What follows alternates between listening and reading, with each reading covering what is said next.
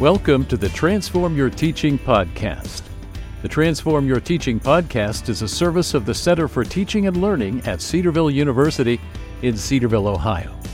We seek to inspire higher education faculty to adopt innovative teaching and learning practices. Thanks for joining our conversation. Thanks for listening. My name is Jared Pyles, and with me is Dr. Rob McDole. Hello, Dr. McDole. Good afternoon. How are you today, sir? I am doing well, sir. And how it's Monday as we record this, so let's uh how was your weekend? weekend was good. Yeah? Nobody was really sick this weekend or or we were Yeah, recovering. you guys have been fighting illness Yeah. for sure. First it was COVID. Then as we like to say here at Cedarville, the Cedarville plague or crud. Cedar, or Cedar Plague. Cedar plague. Yeah, yeah. So I think we're on the tail end of those things.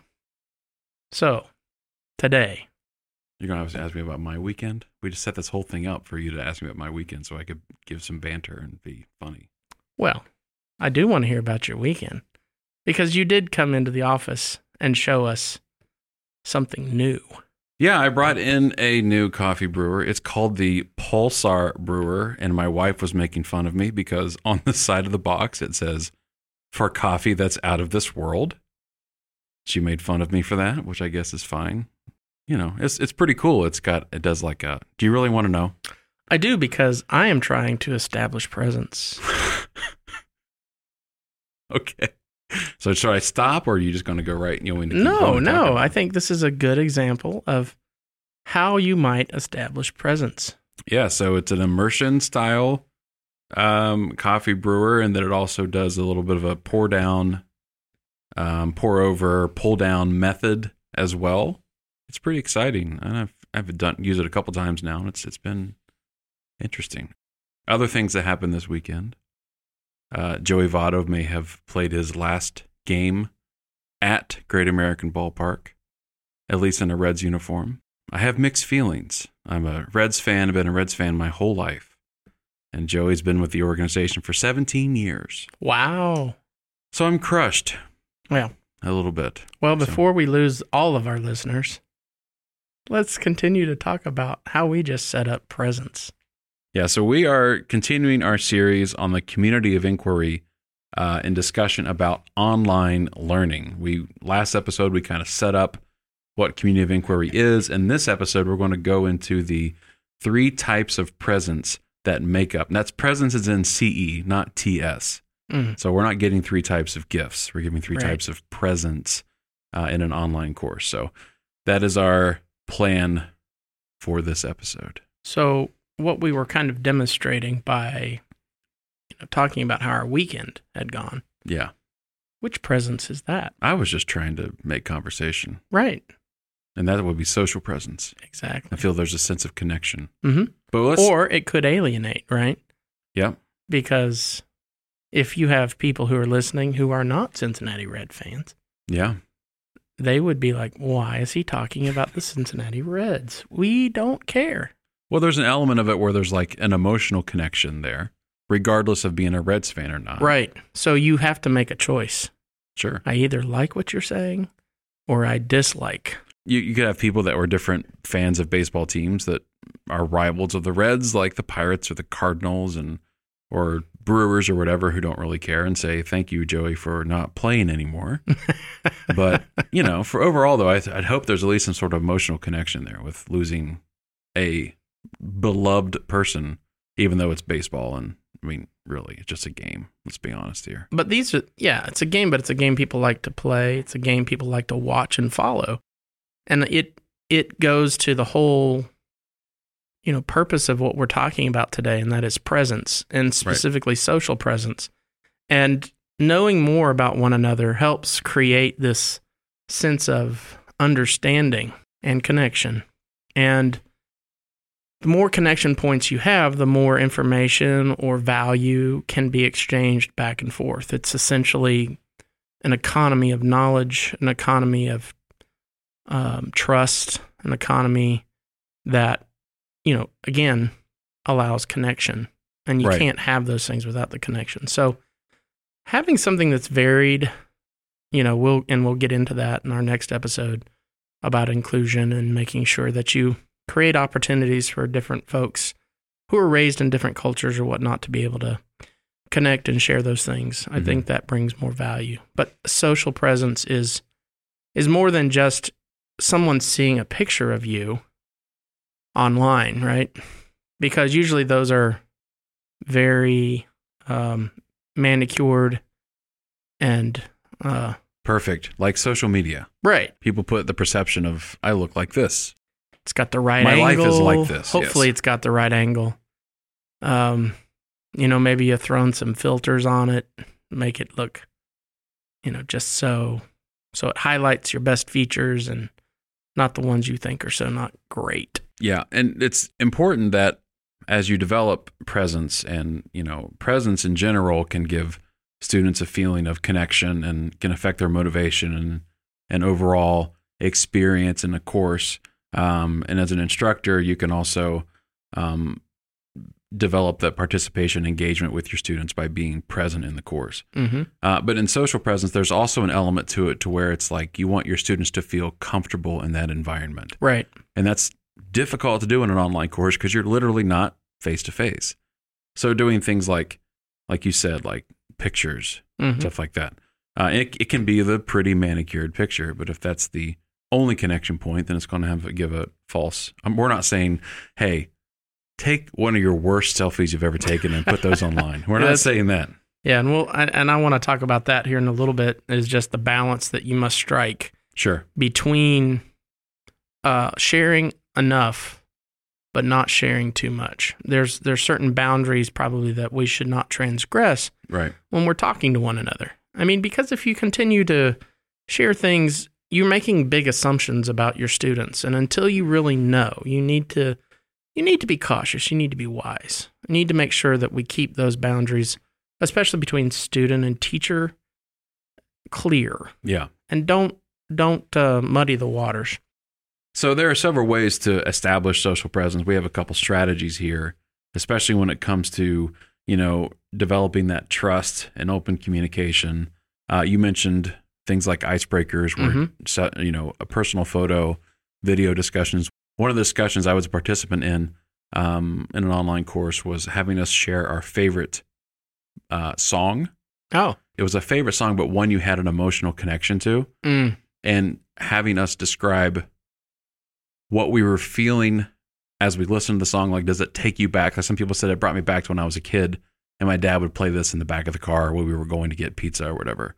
Um, or it was like this song is is important to me because it was my mom's favorite song, or something like that. So developing something to where it gives your students a safe space to drop the guard a bit hmm and make a connection that way. And I, I'm telling you that it was it was a great experience because even though you know I was in Ohio and we had people in California, some people across the Atlantic, um, Idaho and everything. Yeah, I'm not saying Idaho's across the Atlantic, but you know what I mean. Um, I was going back to statewide so people could know what we were talking about. I appreciate Um, the context. Yeah, you're welcome. Yeah. Again, context. I'm all about Context. today. That helps with social presence. It really does. But like I felt connected to these people in a way I hadn't had before, more than just like, hey, what's your favorite food? yeah. You know, stuff like that. So Well, I, I think uh, let's go back to that drive um, analogy that we've used with objectives and and um, kind of revisit this. As you were talking about, you know, listening to your favorite song, it made me think about mixtapes. You remember? Now I'm I'm dating myself, but there was a time when, you know, if you had a particular uh, trip that you were taking with friends or family, um, you know, maybe it was Christmas time and we're going to see my grandparents in Iowa when we lived in South Carolina. Um, you know, making a mixtape that we could play in the car that kind of, you know, got us in the mood. It it kind of set the tone. I think you can do those sorts of things in your class. And one thing that we've done, even in the office, that that is a strategy that way is, what's your top five movies, your favorite movies, and we've been able to do that on a board asynchronously. So you can just you can just have a prompt, right? And say, "Give me your top 5 movies." And then people put them up and people come by and our first. Yes, exactly, Yeah. right? Because then you're like, "Oh, that's terrible." But you start a conversation. I think that kind of maybe gives folks an idea of it doesn't necessarily have to be a part of the content that you're working with. But I think if you can have a natural lead into the content or you know, can have a loose association with it, it probably is helpful. Well, there are ways of making it connected to the content though. Yes. I mean, you, you could have like reflection pieces, you could have collaborative um, opportunities where students are working together. Um, it doesn't have to always be the informal stuff. It could No. be giving students opportunity to ask questions. Like one of the coolest things that develops social presence and actually goes into cognitive presence as well, which is what we'll talk about next, um, is when I took my stats class, I took um, with this instructor who stayed almost out of discussion entirely, but he gave us two weeks to work on each of our assignments. And by the end of the first week, you had to post your assignment, no matter what condition it was in, hmm to a discussion board. And he wanted students to give comments, or he wanted he wanted the original poster to ask questions. I I really struggled with number three. Why is my path analysis looking like this? Or hmm I can't get the descriptive statistics to look like the example. Like what what am I doing wrong? And it created this back and forth conversation between the students where we were able to provide support, answer questions, and say, "Hey, your number four looks a little weird. My answer was this. Why do you think they're different? I think here's what here was my process. What was your process? Why are our answers different?" hmm And then, almost like to back cleanup, to go back to the baseball. I miss you, Joey. Um, to go back to the baseball is to say, you know, that he would come in and say, okay, well, this is what this is what this means. This is what this means. This is what this means. But allowing the students to struggle with that and hmm ask questions, and then wait for Dr. Andy to come in at the end and you know fix everything for us. Well, yeah, correct you and give you the feedback that you need to to make sure that you're on the right path. That sounds like a really great strategy. Yeah. So cognitive presence is the next one. We've Mhm. got social, cognitive, and the last one will be teaching. Right. Um, but cognitive presence is defined as the extent to which learners can construct and validate understanding through sustained reflection and discourse in a community of inquiry. So, cognitive presence. Cognitive presence, I think one of the things that we've talked about is analysis, synthesis, and evaluation. Uh, Sounds like Bloom's. it does because it kind of is. Yeah. But the reality is that's really the key to most uh, cognitive skills or critical thinking. And so the content that comes through with cognitive presence should be, well, at least most, I, I would hope there would be some of that, where instead of just learning the vocabulary of whatever discipline or whatever course you're in, or that you're teaching that you are also inviting the students again through that social presence with reflection and self evaluation um, but you give them opportunity to analyze synthesize and evaluate even their own learning Right. where are they in this uh, even asking some of those some of those questions so that they they gain a sense of wonder or a sense of curiosity about the content and the thought patterns that they need to employ in order to successfully navigate the course. And it should be said that this this idea of cognitive presence and you know trying to hit those higher level skills isn't new to education. No. I mean this is something we should be doing in our face to face courses as well. Yes. Um, it's just that COI specifically points out this push for cognitive presence and picking up this higher level skills. Not necessarily, I mean, there's still time to do the, you know, sometimes in your course, you have to do those lower level things to even get, I mean, you should to get them to that higher level spot, depending on when your students come into your course. Mm-hmm. But specifically, cognitive presence is focusing on those higher level things. Yeah. And I think some strategies for that would be, you know, open-ended discussion prompts where you don't you don't ask a yes or no question, right? You ask them to give an opinion or reflect on the content for the week and provide some evaluation or some synthesis from other areas. I think some other things we have, like problem solving skills, specifically case studies, are really good. And I know a lot of our faculty here love to use case studies. Um, there's nothing like working through a real scenario Oh yeah. that that helps students really think through the realities of what they may be facing on a day-to-day basis you know in their in their course or not even in their course but in their everyday lives And I think you can also do that through some reflection stuff like journaling or uh, reflective prompts or uh, anything that allows them to connect their previous knowledge with what they've just learned. Um, making that connection, I think, is super important to in order, in order to establish a higher level uh, thinking throughout. yeah dr mccartney did a really good job when she was in the studio of of using the google slides and letting students really focus on you know what they're learning and sharing that with one another and building uh, building their understanding through through those group projects. You want them through the social presence you know and we're going to talk about teaching perspective here or teaching presence here in a second but specifically bringing the social presence into this which we talked about in terms of strategies helps and parallels with the cognitive strategies or the cognitive presence strategies that you have. So employing both of those is kind of a double down if you will uh, on the power of uh, bringing whatever it is you want these students to learn to life. Yeah, the the actual community of inquiry diagram is a three circle Venn diagram. So Right. there's this interconnection between all of these areas. They're not distinct. correct They they fit together in some way. what we really are aiming at is that overlap in the middle Yeah. right we want Mhm. that overlap where they all uh, converge that's kind of the the ideal All right. Now I don't want to be hyperbolic here, but I think teaching presence is the most important one. why I'll tell you why after I define it. okay Okay. so, teaching presence is the design, facilitation, and direction of cognitive and social processes to support learners in achieving their learning outcome.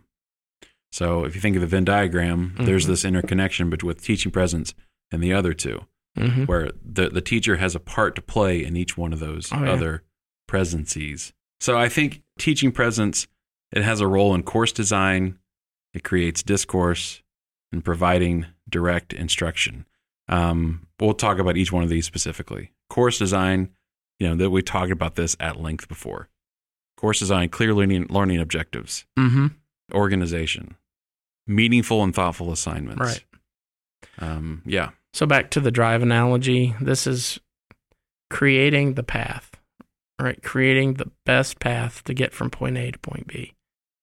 And to make it interesting along the way and cause your students to join with you in that.